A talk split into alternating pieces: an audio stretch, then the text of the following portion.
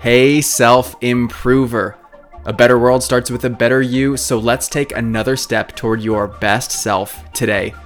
This is your weekend recap. Now, let's review. On Monday, we talked about the biology of consistency. Basically, every time you do a repetition of something, you activate the same neural pathways.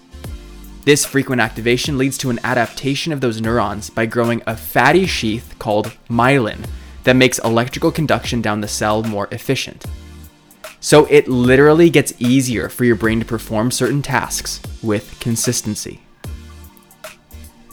Tuesday's tip was a reminder that it's all relative. No matter where you fall on the spectrum, there will always be more or less, better and worse. Relativity is all about where you draw comparisons. And the best part is, you can start to choose what you're comparing and therefore your perception of your position. Wednesday, I talked about the two forms of psychological conflict.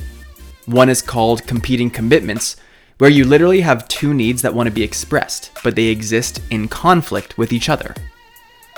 I also talked about cognitive dissonance, where your expectations don't match up with what happened, causing your thoughts, feelings, and actions to adjust to create coherence.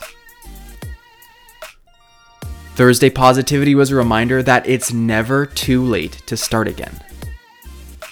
Just because you've gotten out of the habit of something and it feels like all progress is lost does not mean you can't have what you want.